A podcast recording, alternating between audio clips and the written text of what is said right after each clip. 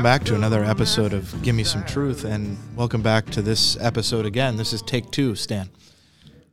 Second time's charm. so I'm Keith Poniewaz, a financial advisor here with Walkner Condon. I'm joined by my uh, colleague in the international team, but we're uh, we were discussing that this is actually a, a, topic that is probably of some interest to Wisconsinites, particularly in, in October and November is really when we probably should have brought this to the fore. Although you know the snowstorm that happened overnight makes it relevant again. I think I think Bermuda works eight months out of the year, if not twelve, personally. Uh, well, and I, I, think we should have, I think, uh, done this in person. Uh, so we welcome to the podcast uh, the uh, CEO of the Bermuda Tourism Authority, uh, Glenn Jones. Glenn, thanks for joining us. And can you give us a weather report? Um, I can tell you there's no snow to shovel. Um, it is a little bit chillier than we like uh, today in the low 60s. That's no good for us in tourism. We like to get it above 70. So um, this is our struggle relative to your struggle. well, you know, uh, I'm sure you know brushing the sand off your body after the beach is its own unique, unique. You know, when you go there for lunchtime, just to for a nice long walk. Um, you know, and putting well, listen, the shoes. I, I, was college educated in New England, so I understand the pain you speak of, but I don't hmm. want to be a part of it anymore. Uh, so Understood. yeah, uh, that uh, I think uh, you know that that's a discretion is the better part of valor choice on on, on your half. uh, speaking of, why don't you tell us a little bit about what what led you to your your current role? Uh, actually, it was kind of a windy road to get here. Uh, I went to journalism school in Boston, and I worked as a journalist for a while, and then um, spent some time working for a media company here in Bermuda. I was I was also the um, the press secretary for a while for a head of head of government here uh, before going into the tourism business. But I, I, it is it is like coming home for me. Uh, both of my parents um, uh, were in the tourism industry when I was young, so that's pretty much what I how I was raised, watching my parents go to work in hotels. In in Bermuda in Bermuda. So uh, uh, Bermuda, uh, born and raised, and, and back home after uh, you know a brief time in the the chilly New England weather. Yep. So after going to school in uh, Boston, I also started my career in the U.S. in, in TV journalism, working in South Florida for a while, and then coming back to Boston to work for a while. Um, and I remember reporting one day on the side of the Massachusetts Turnpike on the snowiest winter we had in a hundred years. uh, hopefully, and that's what in, drove me home. Yeah, hopefully you lived in a, in an apartment building and didn't have to shovel the snowiest winter. Um, that that's uh, always the the way to go.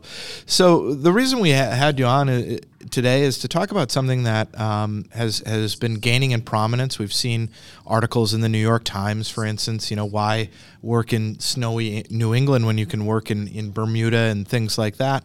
Uh, what what uh, can you tell us a little bit generally about this sort of digital nomad uh, policy in Bermuda, and you know, then we can talk a little bit about how COVID has has maybe changed it.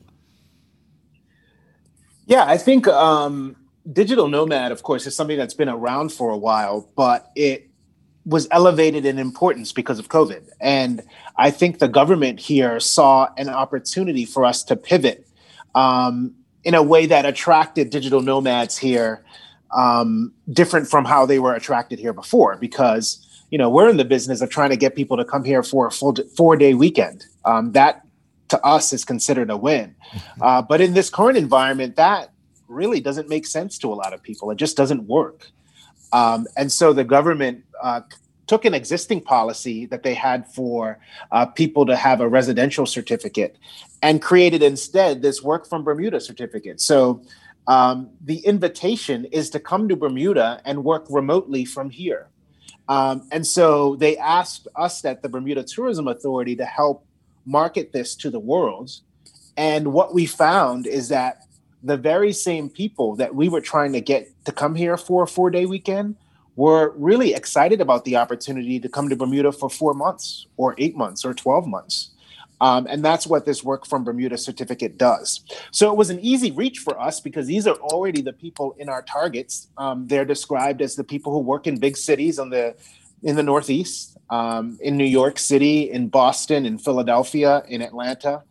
And um, we were just inviting them to try something different. Um, and many of them said yes. It seemed to be exactly what it was that they were looking for to kind of just escape the pandemic. They weren't going to their office anytime soon. In some cases, their kids were in school remotely.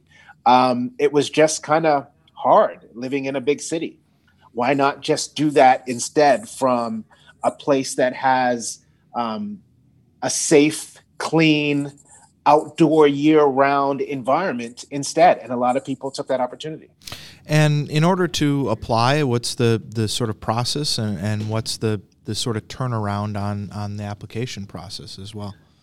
Uh, so it's a, a, fully online application, um, made really simple because if you meet the criteria, you're probably going to get accepted. Um, the criteria is that you have to be at least 17 years old, um, no criminal record.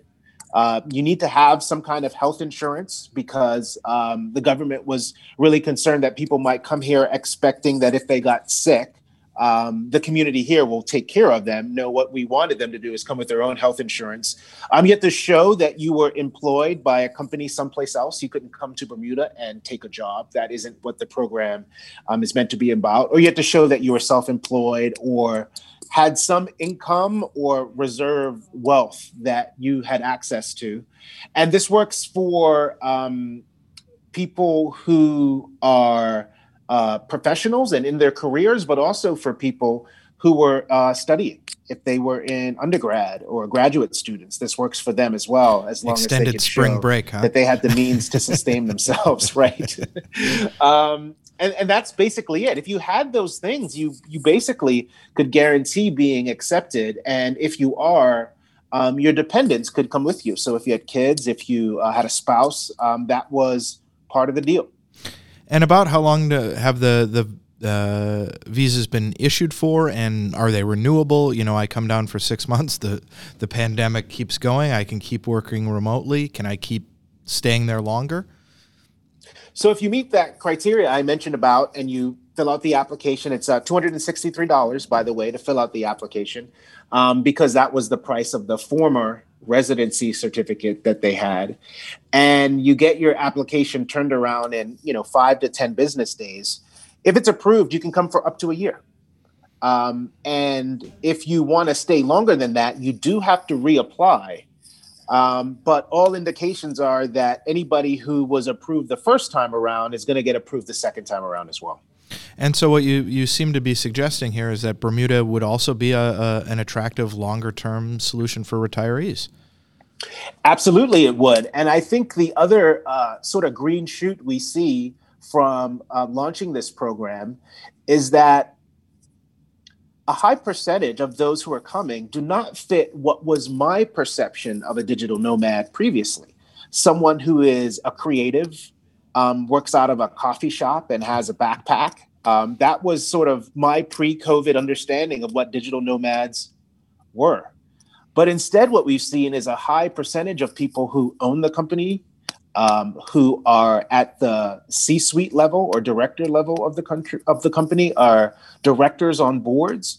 Um, and I think that's one way that Bermuda's program has kind of set itself apart from many others that have gone into this same space. And um, the reason I wanted to highlight that is because some who are having a really good experience in Bermuda are putting down permanent business roots here, either by partnering with um, a Bermudian business person or having a piece of their existing company have a satellite office in Bermuda. And um, that kind of organic growth to this idea has been really exciting to watch. That's really interesting, Glenn. And just um, for uh, clarity here, um, if somebody's employed by a, a, company in Europe or the United States or whatever, and they, they come on this type of visa, what types of income tax do they do they pay in Bermuda? Zero. Right. That's amazing. So, um, and of course, depending on where they're from, they would have to review their state and federal tax laws. Because in some cases, if you're outside of the country for the right number of days, you perhaps don't have to pay tax on that income either. That, that's correct. But, if you if you if you pass a substantial presence or you fail the substantial presence test, meaning you've been out of the United States for a, a period of time, you still owe taxes as a U.S. citizen or permanent resident, uh, but you get um, over $100,000 excluded under the foreign earned income exclusion, even though you're not paying income tax in, in Bermuda. And obviously, for people outside of the United States, usually in most in most developed countries, when you leave the jurisdiction uh, for a certain period of time, uh, you just stop being a tax resident altogether. So, given that disparity and how attractive it is to get out of your country if you can stop having to pay taxes, unlike Americans, all you know, I'm wondering what type of demographic uh, you've enjoyed in Bermuda. Where where are people um, coming from? Taking you know the the larger cohorts? Do you see a lot of Brits? Do you see mostly Americans because of the proximity? Do you see people from from Latin America? Do you see people from where are they coming from?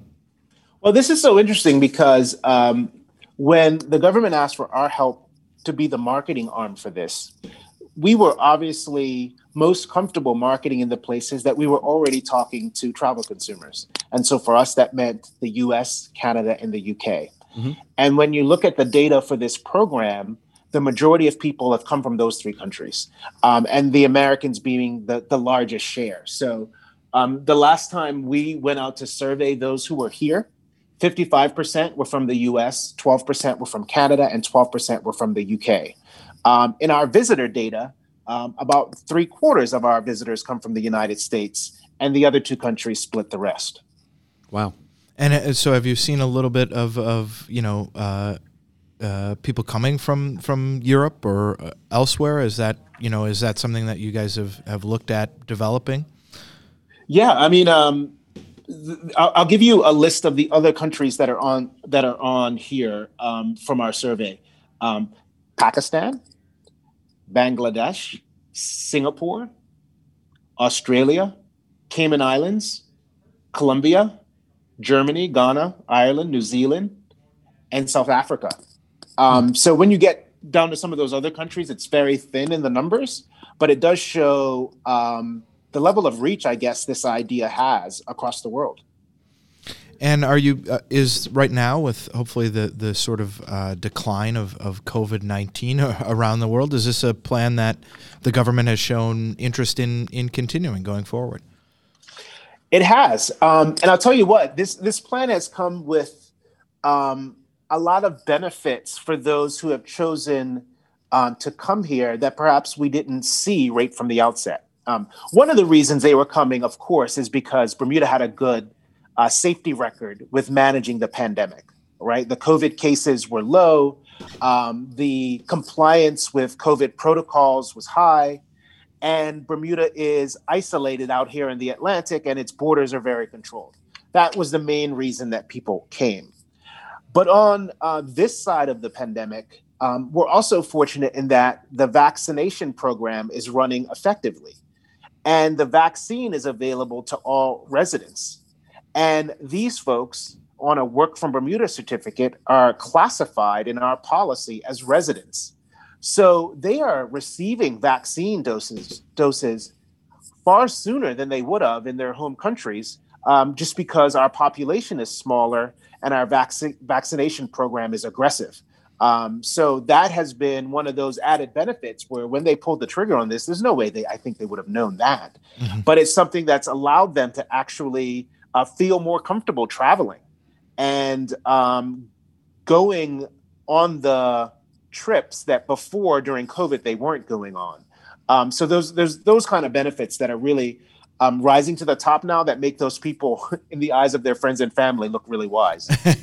in fact, uh, the the statistic we have here is that 27 percent of the of the population has one vaccine dose as of as of March 10th. Uh, so that's very impressive, and it looks like there were only uh, there were under 800 cases on the island in, in total. Um, so, you know, in, in terms of success stories uh, in, in handling the pandemic, uh, Bermuda certainly uh, deserves credit for that as well. Yeah, no, we, we're really proud of that. We're um, on the CDC's travel risk warning level at two, um, which is one of the lower levels for any travel destination. Um, so we're really pleased about that as well. And uh, I'm happy to say I'm one of those people who is immunized um, as of yesterday. Uh, two doses plus two weeks um, and it it's uh, it feels good to kind of say that out loud. yeah, congratulations. Yeah, that's fantastic. Um, Thank you. I think there are parts of the United States that are probably an ele- if it's a ten point scale, an eleven or twelve on that COVID uh, risk number. so so two is fantastic for for for that. Uh, Would so you like to name those tens and elevens? there are a couple of counties I think here in Wisconsin that would count. I Welcome ski- to Kenosha. You have COVID. I, I went skiing last uh, a couple of weeks ago, and uh, you know, you'd think just given the cold weather, people would want to wear masks, but no. you know, steadfastly refusing. So uh, I think you know one of the interesting things about Bermuda is that if you've lived on the East Coast, in fact, uh, we were talking a little bit about this as well. Uh, it, it's a pretty popular tourist destination. Um, I know, especially I think of uh, President's Day weekend is probably one of your big um, uh, weekends for for travelers because living in New York, there were a lot of specials for flights down to, to Bermuda over that weekend. Um, but for people who may not be familiar, you know, it's about a two and a two hour, two and a half hour flight from New York City. But overall, what are the, the appeals, you know, f- in terms of tourism um, for for people who, who might want to come down there? Besides, obviously, the climate. Well, yeah, the climate is definitely one of them. I think the proximity message is a big one as well, which you were just talking about. Um, you know, on a good day, 90 minutes from JFK. You can't even get in a good wow. nap um, after the flight takes off. Um, it could take up to two hours, you know, if it's slow on the ground to get in the air. But yeah, that, really close. Uh, two hours from Boston, three hours from Miami, three hours from Atlanta. Um, those are the cities where we have most of our airlift from. Although, um, starting next month, we're going to be flying direct to Charlotte. Um, and um, on a map, we're about parallel with Cape Hatteras, North Carolina. That's the closest landmass to Bermuda. That's how close we really are to the to the U.S. East Coast. And I think um, on this side of the pandemic, um, probably not until people are vaccinated, but in some cases before people are vaccinated, um, if they're going to take an international trip, they want it to be close. And they want it to be someplace where, when they do the research, it seems as if they've taken um, the pandemic seriously and managed it well. And when you start thinking about proximity, safety, cleanliness, um, wide open spaces, you can find a beach in Bermuda where you and your companion are the only ones there, and it's the nicest beach you've ever been to. Um, so when you start looking at those criteria for what people are comfortable with as they put their toe in the water to get back to travel, we think we rise to the top of the consideration list. And um, the CDC moving us to level two, literally yesterday, um, is one of those things that we think adds to that um, strong argument that Bermuda is the place that people want to visit. Is it, it is is there any danger in it becoming difficult to find housing with the rising popularity of Bermuda as a an immigration destination? Actually, yes. I mean, that is a fair and valid question. There is concern about that. Um, you know, in in our sort of infrastructure around tourism, um, there's a pretty large number of vacation rentals. So Bermudians who have homes, who perhaps have a one bedroom apartment attached, that because Bermuda is a visitor destination, they put it on Airbnb. Um, when the world stopped, um, those places were not filled. Mm-hmm. And it meant hardship for those families who are relying on that income.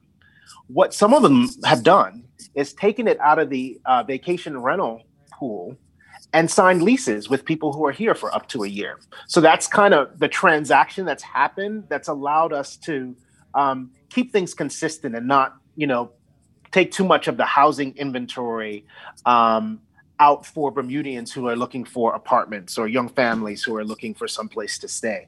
But that is one that does deserve careful management. You know, we're not in that space, we don't know it well, but we do see very, very easily how this program being too popular could create that hardship in other places. And I think, although not stated publicly, the government must have some limits in their mind about how many yes applications are too many before it starts to create a burden in other places. Yeah, I mean, you have to even be careful that you, you don't like you know, I mean, it, it's it's a high class problem for many many people think right when when housing values are going up, but you could make it very difficult for ordinary hardworking people in, that that are from Bermuda to to find suitable housing where they'd like to be able to find it.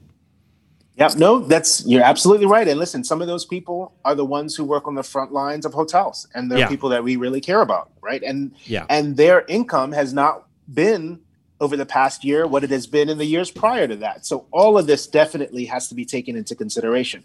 But I have to also say to you on the flip side, while we don't have the usual visitor volume that we would expect um, over the past year, this audience of work from Bermuda certificate holders has been very helpful because we know who they are and we can market directly to them.